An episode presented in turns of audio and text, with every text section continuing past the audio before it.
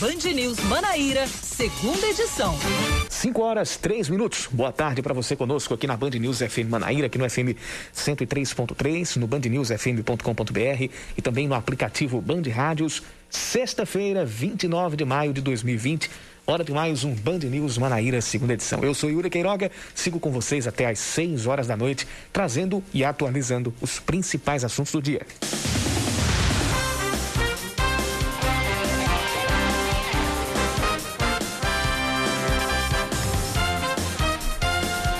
Região metropolitana de João Pessoa vai endurecer o isolamento social a partir da próxima segunda-feira até o dia 14 de junho. Entre segunda e quinta, a fiscalização vai ser feita com caráter educativo. A partir da sexta-feira, as pessoas que insistirem em descumprir o bloqueio podem ser punidas. As pessoas que não comprovarem que estão se deslocando para atividades essenciais terão que voltar para casa. Elas têm que apresentar documentos como crachás da empresa ou serviço que prestam. A região também vai passar por um rodízio de veículos. Num dia vão circular os que têm placa com final par, em outro, os veículos com final ímpar. A medida vai valer para João Pessoa, Santa Rita, Bahia, Cabedelo e Conde. O decreto, no entanto, ainda não foi oficialmente publicado.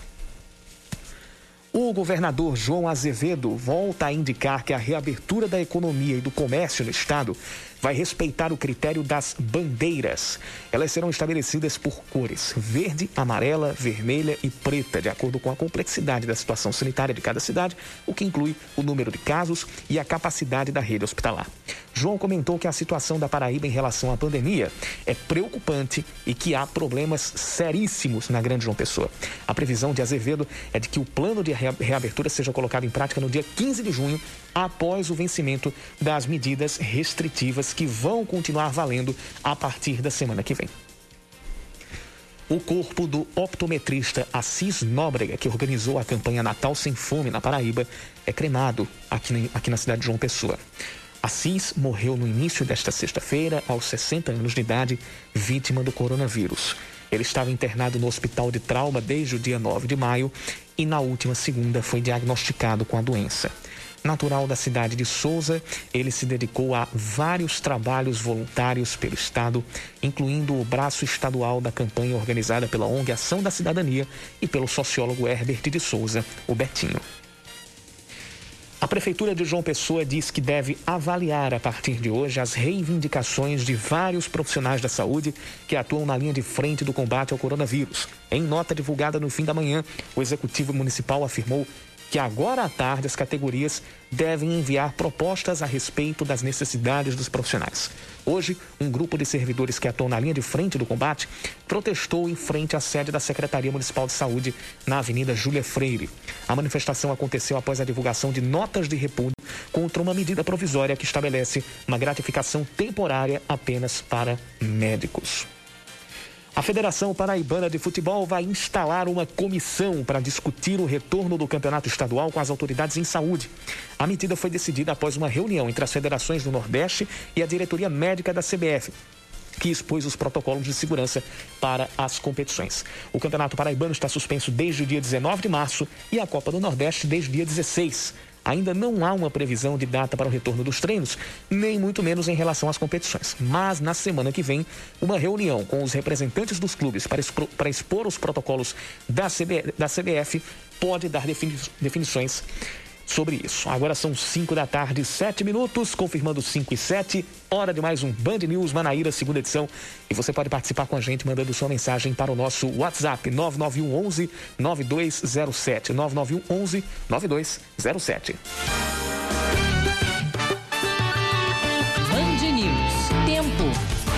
Previsão de tempo instável nas próximas horas aqui em João Pessoa. A gente continua com muitas nuvens no céu da capital paraibana e há possibilidade de chuvas a qualquer momento. A temperatura hoje não subiu muito, a máxima foi de 29 graus. Agora está fazendo 25 na cidade. Tempo bem ameno. A mínima deve ficar pelos 24 graus. Tempo nublado também em Campina Grande. Também há possibilidade de pancadas de chuva que podem vir acompanhadas de trovoadas isoladas. No momento faz 24 graus na cidade. A máxima hoje foi apenas de 25 e a mínima deve ficar pelos 22 graus. E é em Campina Grande é a respeito de vídeos que ah, aqui eu tive acesso e algumas pessoas também tiveram acesso é, lá na cidade de, de, de, Campina Grande, que eu, que eu começo o, o Band News Manaíra, segunda edição de hoje. Como tem. Hoje a gente teve acesso a vídeos de algumas ruas ali do, do centro de Campina Grande e parecia, gente, parecia dia normal. Parece que a gente não está em meio a, a uma pandemia, parece que a gente não está em meio a uma situação sanitária de risco para todas as pessoas. Nem parece que a gente que a gente que a gente tem um sistema de saúde ainda bem aquém da demanda que é esperada para os próximos dias, para as próximas semanas e da atual demanda de pacientes infectados com, com o coronavírus. Campina Grande, como todos sabem, antecipou três feriados para tentar brecar a circulação na cidade e assim brecar a curva de contágio do coronavírus. Campina Grande registra 1.180 cidades, 1.180 casos confirmados do coronavírus. É a segunda cidade com maior número de casos, pelo menos até agora.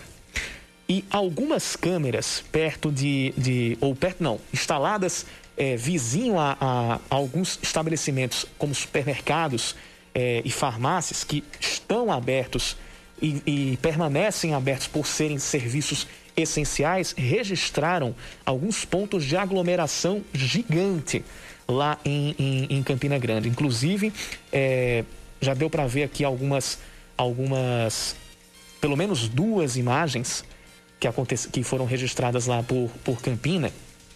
E aí eu fico pensando, isso não é, não é somente lá. É, aqui em João Pessoa mesmo, vários ouvintes mandam mensagem para a gente dizendo que, mesmo com as, as medidas de isolamento em vigor, é, muita gente ainda se aglomera, ainda, ainda sai mais de uma vez ao dia e, e não disciplina as suas, as suas movimentações. No caso, não disciplina as idas a mercado, a banco, a farmácia e contribui para que a premissa de preservar o, o, o, a integridade física através da, da, da através de não acontecer o, as aglomerações, ela seja quebrada. Aí a gente vai, vai entrar no, no seguinte ponto. Muitas dessas pessoas, a gente não pode dizer que estão agindo com, com má fé, com ignorando as coisas, ignorando as, as recomendações.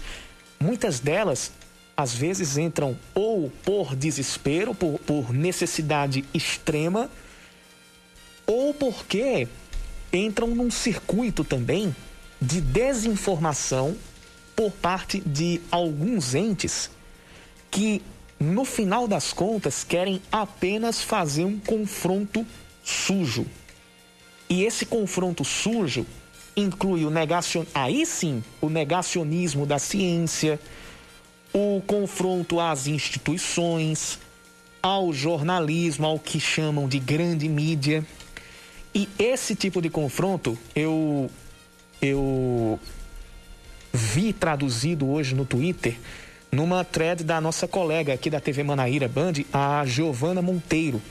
É, que fala o seguinte: há muito tempo o jornalismo vem sofrendo uma marginalização enorme, seja pelo governo falar mal dos profissionais e veículos, ou até mesmo, e na opinião dela, principalmente, terem retirado a obrigatoriedade de um diploma para atuar na área.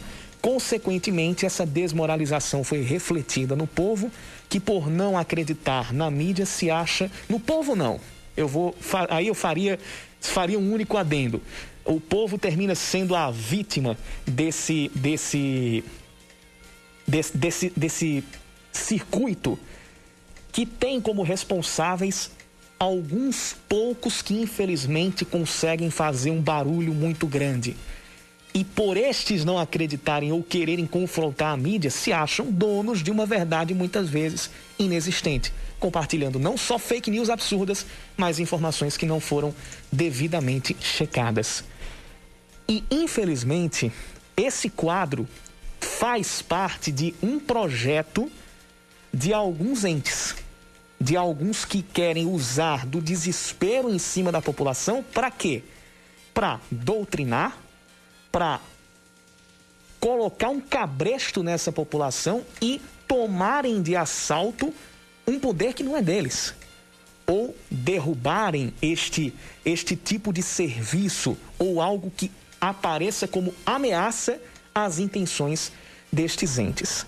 E muitos, do, muitos desses que terminam descumprindo as normas do isolamento social, se não forem por necessidade extrema, terminam caindo nessa esteira de desinformação e de quebra pelo meio mais sórdido possível das maneiras que podem libertar de fato, que podem formar o conhecimento, que podem formar a informação e conscientizar estas pessoas. Então, a maior parte dessas da, da, da população que termina sendo flagrada em aglomeração, é, em supermercados, em farmácias e até em outros pontos que não estes, os essenciais, ela não pode de maneira nenhuma ser taxada de de má índole, de pessoas de má índole, de má fé, de más intenções.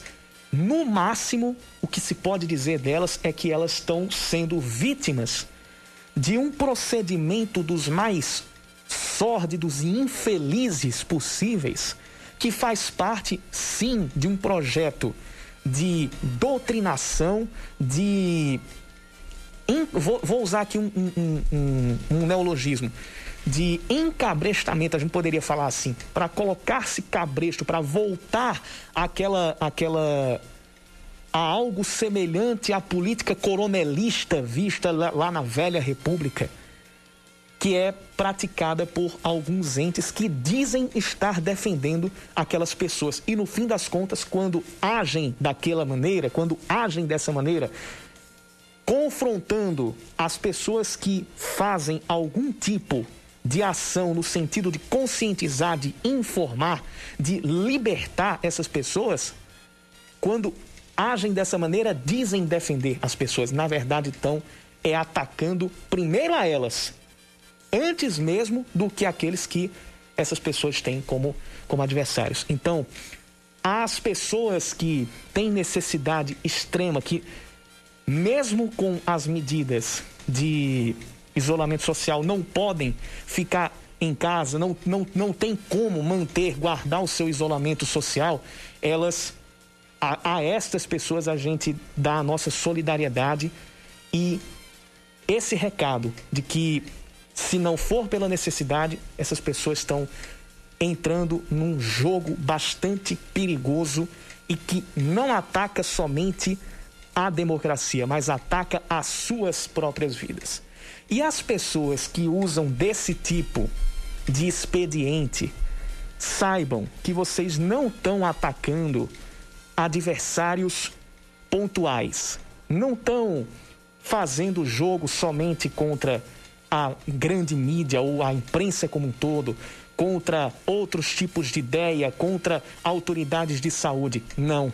Vocês estão jogando contra as pessoas que vocês dizem defender tenham muito cuidado quando forem agir desta maneira.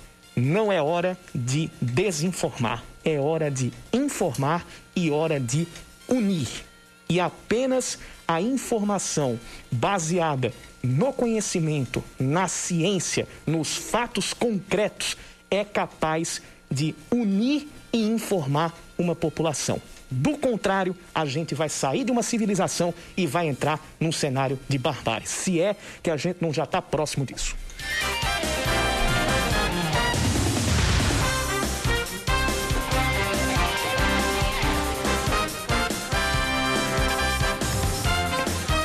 Estudo de saúde mental dos profissionais que atuam contra o coronavírus no Brasil é feito, está sendo feito por neurologistas do Hospital Universitário Lauro Vanderlei aqui na Paraíba.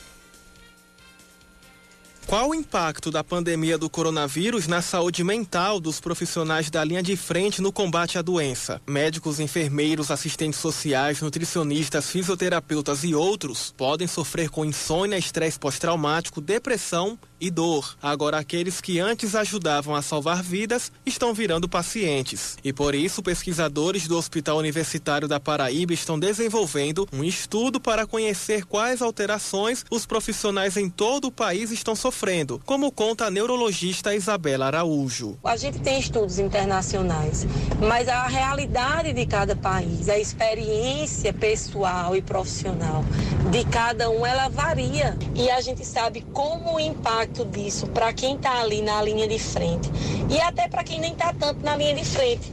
Pode comprometer sua atuação profissional e a vida pessoal desse próprio profissional. O questionário disponível na internet também aborda questões como alimentação, atividade física e dor crônica. Tanto mudanças no hábito alimentar, nas atividades de lazer, a gente tem visto uma tendência a principalmente pessoas jovens com obesidade terem um prognóstico pior, também de avaliar nível de dor desses profissionais que não deixam de ser pacientes, porque o que a gente tem visto na vida real e nos estudos é realmente um impacto na saúde mental dessas pessoas, mais angustiadas, com problemas no sono. Além disso, para se ter uma ideia, de acordo com o último levantamento do Conselho Regional de Medicina, divulgado neste mês, 628 profissionais de saúde estavam com suspeitas do coronavírus, mas estes números podem ser maiores devido à subnotificação. Seus filhos, com Roseli Saião e Thaís Dias. Oferecimento Cultura Inglesa. Uma escolha para toda a vida.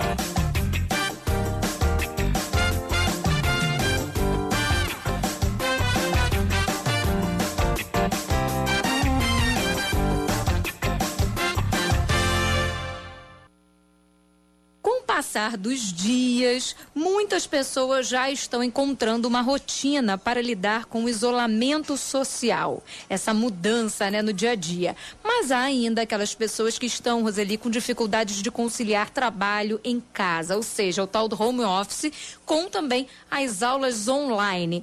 Quais as dicas para a gente poder dar conta de tudo isso? Afinal, é, é muita coisa junto, né? Muita coisa, principalmente para as mães que estão mais próximas dos filhos, né?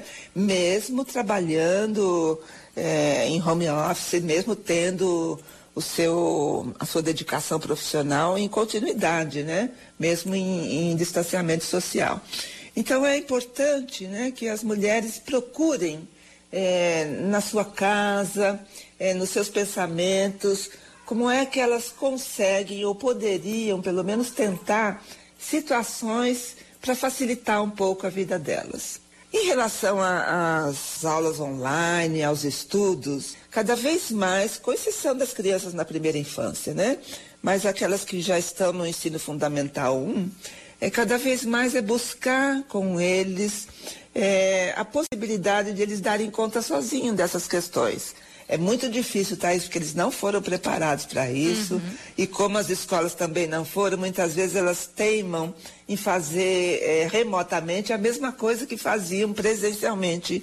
E aí não dá certo, né? É outra situação. Mas é tentar encorajar, incentivar os filhos a pelo menos assistir ao que eles precisam assistir e só virem recorrer aos pais se eles não conseguirem é, resolver uma questão, um problema, ou fazer alguma das lições é, passadas para eles. E em relação às novas rotinas, é, é realmente procurar né, o que é que vai facilitar a vida de todos. Então, é horário das refeições em conjunto, os trabalhos domésticos, como é que pode dividir com os filhos, principalmente aqueles maiores de sete e adolescentes também, né?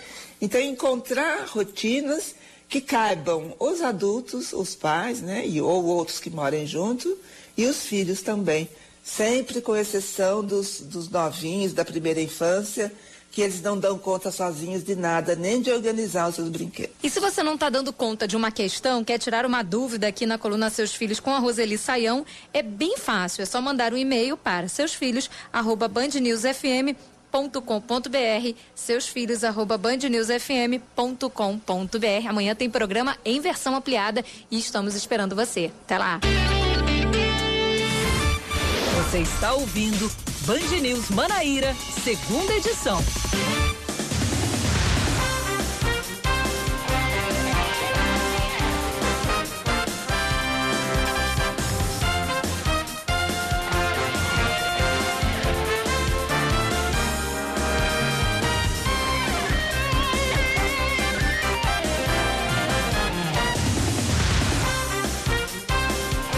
São 5 horas 25 minutos, mais 69 pessoas são diagnosticadas com a Covid-19 em testes rápidos realizados nas barreiras sanitárias instaladas no bairro de Mangabeira.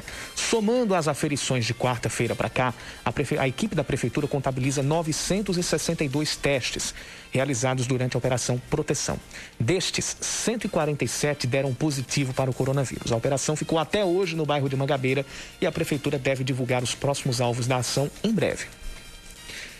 A criação do Hospital das Clínicas em Campina Grande é, é autorizada oficialmente pelo governo do estado. O texto que prevê a instalação da unidade está publicando na edição de está publicado, na verdade, na edição de ontem do Diário Oficial e estabelece a criação de cargos para compor a estrutura administrativa do local. A medida provisória estima que o orçamento para a construção do hospital seja de aproximadamente 24 milhões de reais. Campina Grande está com 95% dos leitos de UTI ocupados, de acordo com o último balanço da Secretaria de Saúde da Paraíba.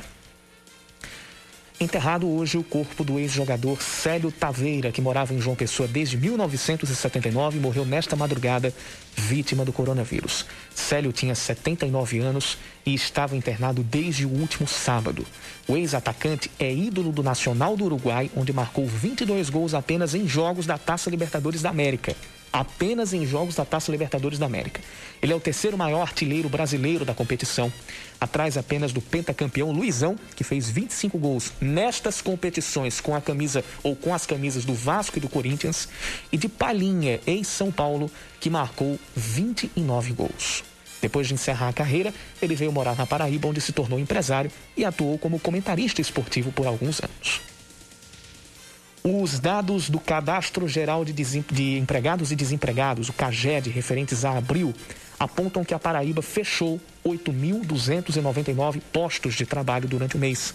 Foram apenas 3.294 admissões e o número de demissões chegou a 11.593. A queda no número de vagas é de 2,03% em relação a abril do ano passado. A média da região Nordeste é de uma retração de 2,02%. A, baixa, a maior baixa regional aconteceu no Ceará, 2,61%, com um saldo negativo de 29.870 postos de trabalho. A maior queda absoluta foi na Bahia, que registrou 32.482 postos a menos com mais de 55 mil demissões em um mês. O cantor Genival Lacerda recebe alta de um hospital particular do Recife após sofrer um acidente vascular encefálico isquímico. Ele, que tem 89 anos, foi internado na última segunda-feira. Agora, agora ele deve continuar o tratamento em casa com medicamentos associados ao controle da diabetes e também da hipertensão. Ouvinte Júlio Moura manda mensagem aqui pra gente pelo nosso WhatsApp 991 11 9207. No teu ponto de vista, temos que ser libertos por vocês da imprensa? A gente não pode escolher quem está certo, se o governador ou o presidente. Hoje, o governador confessou em entrevista que nestes 80 dias a Paraíba não comprou respiradores, sendo que todos os novos respiradores foram mandados pelo presidente, segundo o próprio governador. O negócio não é escolher quem está certo ou quem está errado. Isso cabe, cabe a todo mundo. Existe o livre-arbítrio para isso e existe também é, a opinião de cada um. Mas uma coisa é opinião, outra coisa são fatos. Quando a gente fala a respeito de informação, a respeito de libertar através do conhecimento, é para ajudar, inclusive, a fazer esse tipo de, de, de escolha, para que ela tenha mais critérios e para que ela não seja baseada em pensamentos de desesperança, de, de desespero, de descrença em, em, em cenários, em cenários otimistas ou nos fatos que estão sendo postos.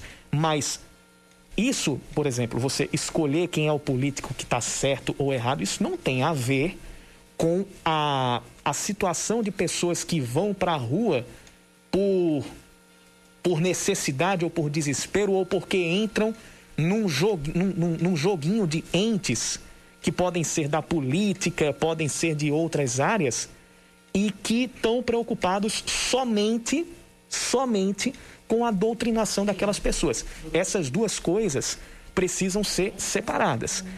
E, e, e, e algo também que precisa ser esclarecido. Se a gente tem essa informação, por exemplo, de quantos respiradores chegam ou não chegam no estado e de quem está mandando esses respiradores, ela vem por onde? Ela para ser checada, para ter a credibilidade, para você poder confiar nela, ela vem por onde? Vem pela imprensa. Então, é, isso precisa ficar colocado, mas é, essa necessidade de checar, de trazer as informações baseadas nos fatos concretos, ela serve inclusive para fazer esse tipo de escolha. Você vai ter a sua escolha, você vai poder demonstrar o seu ponto de vista, mas ele vai estar baseado em fatos concretos, em coisas que estejam devidamente comprovadas e não simplesmente em achismos. Júlio Moura, ouvinte nosso, muito obrigado pela participação. Você também pode mandar sua mensagem para o nosso WhatsApp 991 11 9207.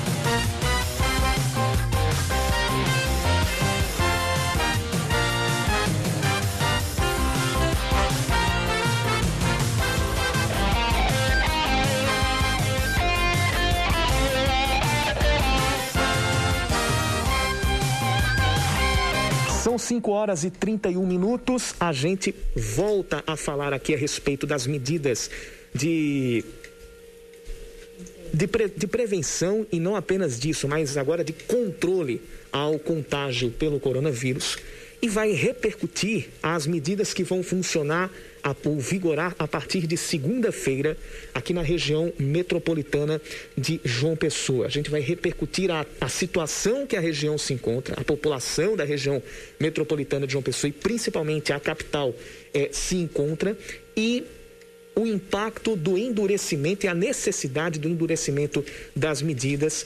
É, na, em cima da população. A partir de agora, com o médico especialista em saúde coletiva, em família e comunidade, professor da UFPB e doutor em saúde, Felipe Proenço, que já está conosco aqui nos estúdios. Boa tarde, doutor Felipe, seja bem-vindo ao Band News Manaíra, segunda edição. Boa tarde, Yuri. Obrigado. Espero que a gente possa esclarecer um pouco aí essa importância do isolamento social. Pois bem, então a partir deste, desta segunda-feira a gente vai ter o endurecimento é, das medidas aqui na região metropolitana. Por exemplo, a, a, a circulação vai ficar é, é, mais restrita. E alguns ouvintes já perguntam a respeito de, de por exemplo,